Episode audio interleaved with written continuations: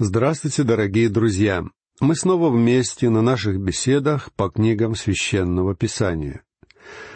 Сегодня мы продолжим изучение книги пророка Агея.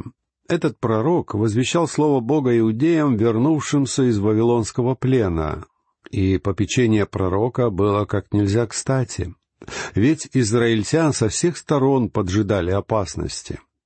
Основная тема книги Агея — это храм. Восстановление храма очень волновало пророка, и Бог через пророка Агея обличал и наставлял израильтян. «Вы бежите каждый к своему дому», — говорил Бог, «тогда как мой дом находится в запустении». И действительно, израильтяне с немалым рвением и энтузиазмом заботились о своих собственных интересах и строили свои собственные дома. Они не понимали, почему сталкиваются с трудностями, поскольку были слишком благочестивы, чтобы винить во всем Бога. Они видели причину трудностей в том, что просто так неудачно сложились обстоятельства. Выдался неудачный год, были плохие погодные условия. В этом году нас постигла засуха, говорили они. Но Бог прямо говорит им, «Я хочу, чтобы вы знали, что это я вызвал засуху, и я сделал это, чтобы вы думали не только о себе. Я не хочу, чтобы вы преуспели в своих личных планах. Вы понастроили собственных домов, тогда как мой дом лежит в запустении, и мне это совсем не нравится. Движимый Духом Божиим, пророк Агей произносит перед народом проповедь, в которой призывает не пренебрегать служением Богу. И через пророчество Агея Бог говорит израильтянам, «Идите на гору». Это первое. Потом Бог говорит, «Готовьте лес». Это второе. И, наконец, стройте храм. Это третье. Таковы были простые указания Бога. А дальше говорить, собственно, было нечего. Оставалось только идти и работать. Так Бог разрешил первую проблему, с которой столкнулись израильтяне, вернувшиеся из Вавилонского плена. А когда они проработали уже месяц, у них возникла новая проблема, и Агею снова пришлось выступить со своим пророчеством. Сущность этой проблемы раскрывается в третьем стихе второй главы. Здесь Бог говорит, кто остался между вами, который видел этот дом в прежней его славе, и каким видите вы его теперь? Не есть ли он в глазах ваших как бы ничто? Многие из тех, кто вернулся из Вавилонского плена, еще помнили о великолепии и роскоши храма Соломона. И по сравнению с чудесным храмом Соломона, маленький храм, который они сейчас строили, напоминал какой-нибудь сарай. Конечно, храм Соломона был не так уж велик по размерам, однако он был богато украшен. Для его строительства было использовано множество драгоценных камней, золота и серебра.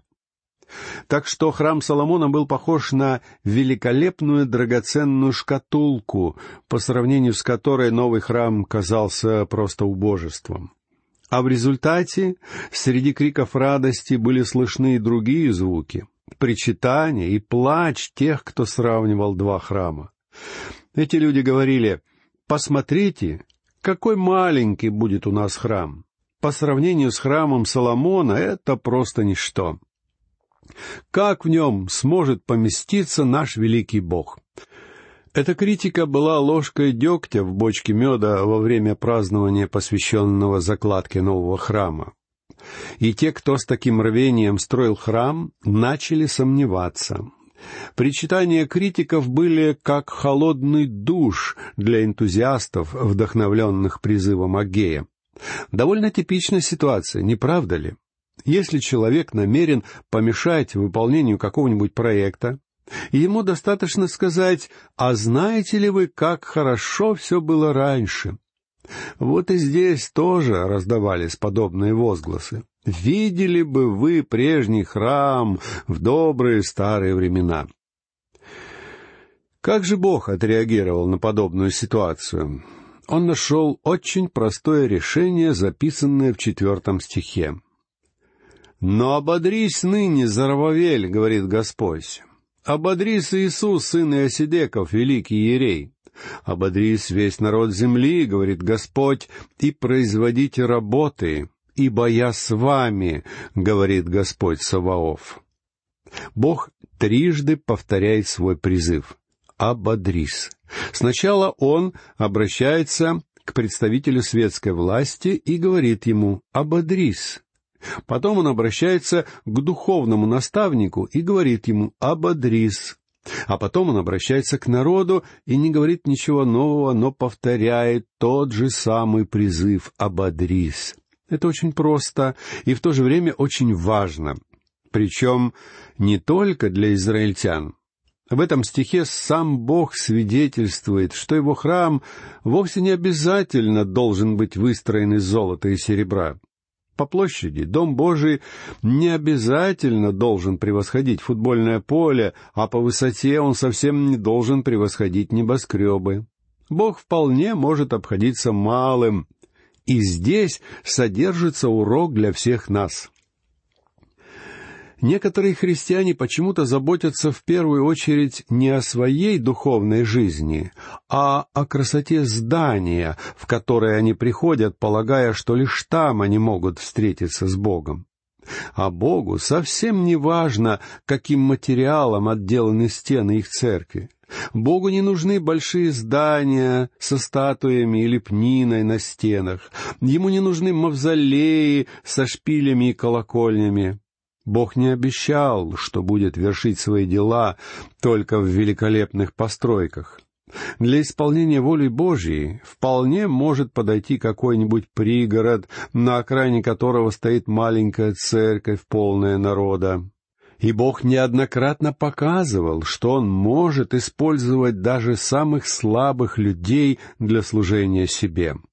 Друзья мои, наша сила не в крепости и красоте церковных зданий, а в Господе. В Слове Божьем много раз повторяется эта мысль.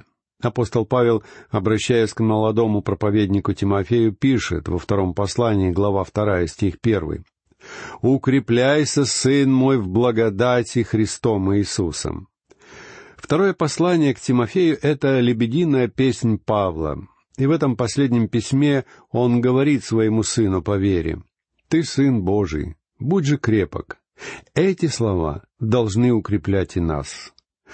Некоторые люди говорят, мои дела так незначительны, а наша церковь так мала, что наше служение Богу не так уж важно.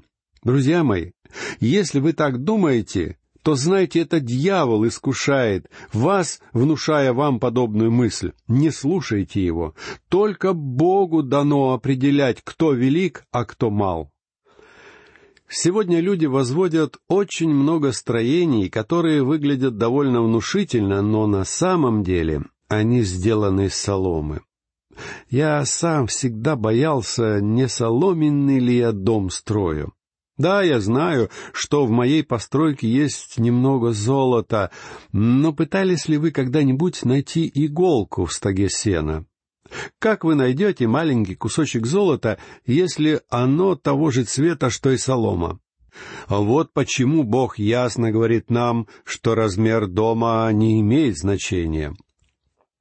Бог говорит нам с вами в первом послании к Коринфянам, глава 16, стих 13 бодрствуйте, стойте в вере, будьте мужественны, тверды. Апостол Павел писал это молодой христианской церкви в Коринфе.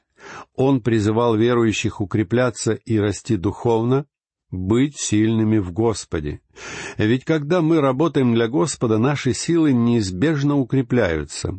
И потому во втором послании к Коринфянам в десятой главе четвертый стих апостол Павел говорит оружие воинствования вашего не плотские, но сильные Богом на разрушение твердынь.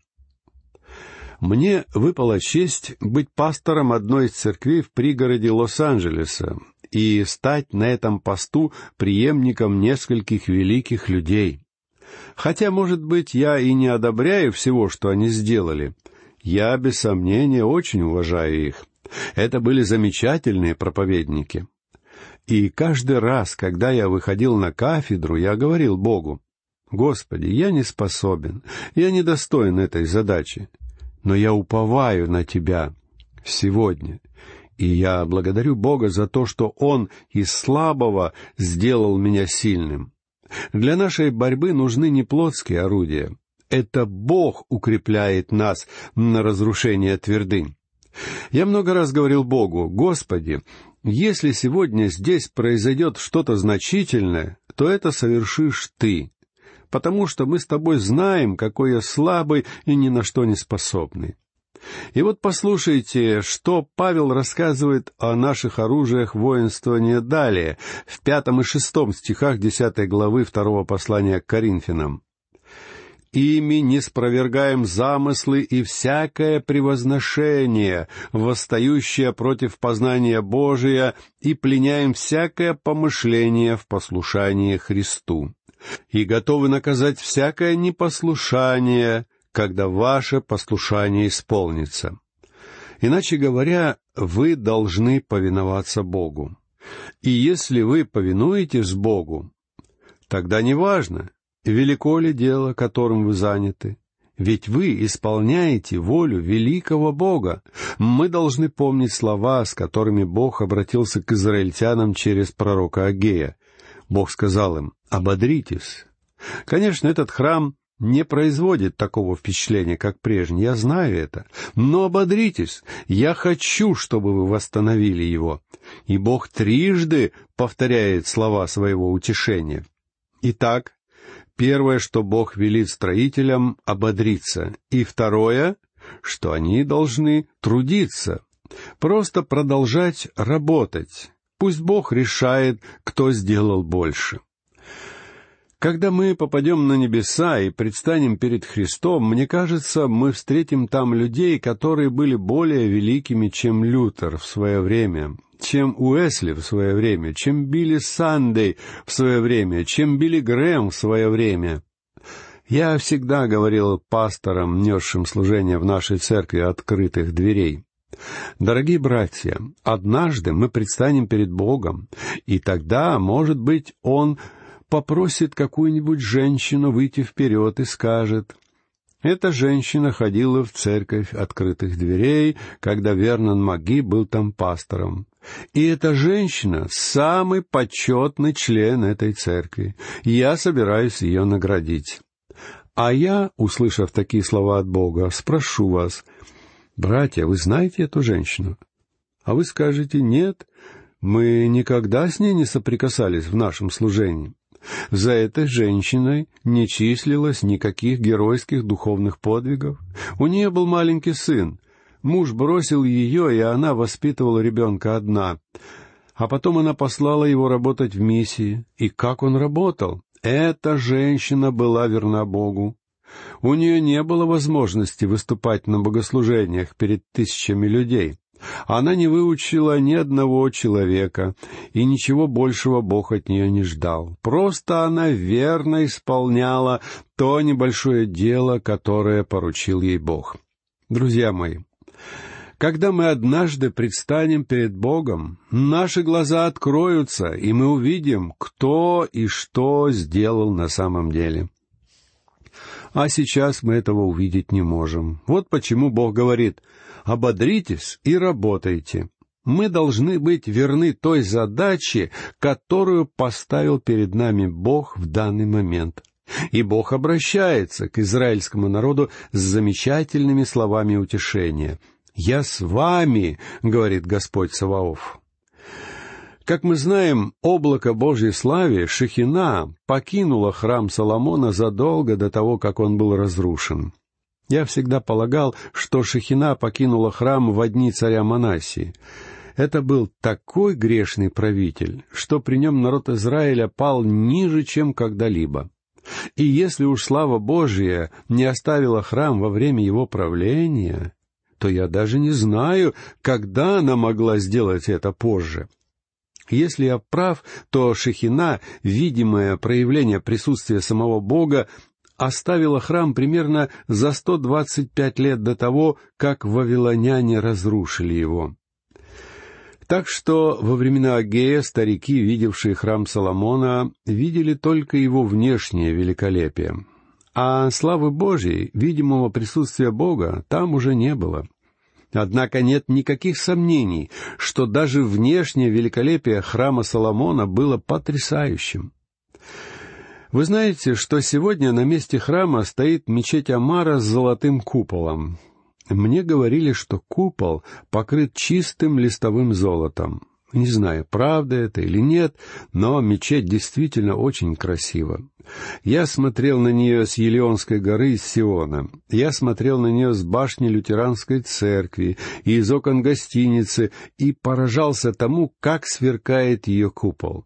Глядя на эту мечеть, я представлял себе, как должен был выглядеть храм Соломона под жаркими лучами пустынного солнца. Мы знаем, что это был богато украшенный, великолепный храм, покрытый настоящим золотом. Как же он должен был быть прекрасен! И, конечно же, его нельзя было сравнивать с храмом, который строили после изгнания. Но для Бога храм на любом этапе его существования, будь то храм Соломона, храм Зарававеля и храм Ирода, один и тот же дом, а не три разных дома. И строившийся при пророке Агее храм Зарававеля был тот же самый дом, в который позже войдет Иисус Христос. Христос был славой Божьей, Он был Богом, явленным во плоти. Апостол Иоанн говорил, что видел славу Божию, но только эта слава была облечена в покров человеческой плоти. А Господь Иисус, как мы знаем, входил в храм не один, а много раз. Поэтому Бог вынужден вмешаться, и Он говорит расстроившимся строителям храма, «Конечно, этот маленький храм не так великолепен, но ведь я с вами. Друзья мои, быть рядом с Богом гораздо лучше, чем иметь потрясающий прекрасный храм, в котором нет Бога. Представьте себе большую церковь с пустыми рядами скамеек, холодную, равнодушную и мертвую и маленькую церковь за углом, полную людей, в которой преданный Богу служитель учит Слову Божьему. Так что давайте не будем тешить себя иллюзиями о красивых церковных зданиях и проведем четкую грань между подлинным и мнимым, между настоящим и ложным, между тем, что Бог благословляет, и тем, что Он не благословляет. Послушайте слова Бога, записанные в пятом стихе второй главы книги пророка Агея. «Завет мой, который я заключил с вами при шествии вашем из Египта, и дух мой пребывает среди вас. Не бойтесь». Хотя новое здание не очень впечатляет, Бог говорит, «Мой дух остается с вами». Это гораздо лучше, чем иметь богато украшенный храм, лишенный Божьего присутствия. На основании данного стиха мы видим, в чем разница служения Святого Духа в ветхозаветные и новозаветные времена. В ветхозаветные дни Святой Дух был среди верующих, а в наше время Он внутри каждого верующего. Ныне Святой Дух занимает новое положение по отношению к человеку. Он живет внутри человека. И это величайшее благо, дарованное всем, кто принял Христа. «Не бойтесь», — говорит Бог. Если у израильтян того времени не было причин бояться, то сегодня у детей Божьих уж точно нет причин пугаться каких-нибудь будущих бед или напастей. Читаем далее, послушайте стихи шестой и седьмой. «Ибо так, — говорит Господь Саваоф, — еще раз и это будет скоро. Я потрясу небо и землю, море и сушу, и потрясу все народы, и придет желаемый всеми народами, и наполню дом сей славою, говорит Господь Саваоф. Прежде всего мы должны понять, что здесь делает Бог. Он пытается отвлечь умы, сердца и взоры израильтян от мелких проблем того времени. Бог намерен обратить их внимание на свой замысел, касающийся всего народа израильского. Бог хочет, чтобы израильтяне увидели свое будущее вплоть до тысячелетнего царства. «Я потрясу небо и землю, море и сушу», — обещает Бог. Иначе говоря, он намеревается судить мир. Изучая эту маленькую книжку Агея, мы убедимся, что Бог через своего пророка совершенно ясно предвещает нам будущее и рассказывает о периоде великой скорби, о Дне Господнем, и далее о пришествии Христа на землю, об установлении тысячелетнего царства, о новом храме тысячелетнего царства и о других событиях, которые также входят в День Господень. «И наполню дом сей славою», — обещает здесь Господь. Хотя храмов в истории Израиля было несколько, храм Соломона, храм Зарававеля, который снес Ирод, и храм Ирода, для Бога это был один и тот же дом. И в этот храм вошел Господь Иисус Христос. Слава Божья снова была явлена в Доме Божьем, хотя она и была обличена в человеческую плоть. Через какое-то время на месте этого храма будет храм периода Великой Скорби, а позже на том же месте будет стоять храм тысячелетнего царства. Вот почему Бог, который все эти здания считает своим домом, говорит, что однажды дом сей наполнен будет славою. И я верю, что когда Христос вернется на землю, с Ним вместе на землю сойдет и Шехина, слава Божия, осенявшая некогда Скинию и храм. Друзья мои, наша сила не в крепости и красоте церковных зданий, а в Господе. В Слове Божьем много раз повторяется эта мысль. Апостол Павел, обращаясь к молодому проповеднику Тимофею, пишет во втором послании, глава вторая, стих первый, «Укрепляйся, сын мой, в благодати Христом Иисусом». Второе послание к Тимофею — это лебединая песнь Павла, и в этом последнем письме он говорит своему сыну по вере, «Ты сын Божий, будь же крепок». Эти слова должны укреплять и нас. Итак, друзья мои, на этом мы заканчиваем нашу беседу по книге пророка Агея. В следующий раз мы продолжим разговор о храме Божьем и о чудесных обетованиях Бога. А сейчас я прощаюсь с вами. Всего вам доброго. До новых встреч.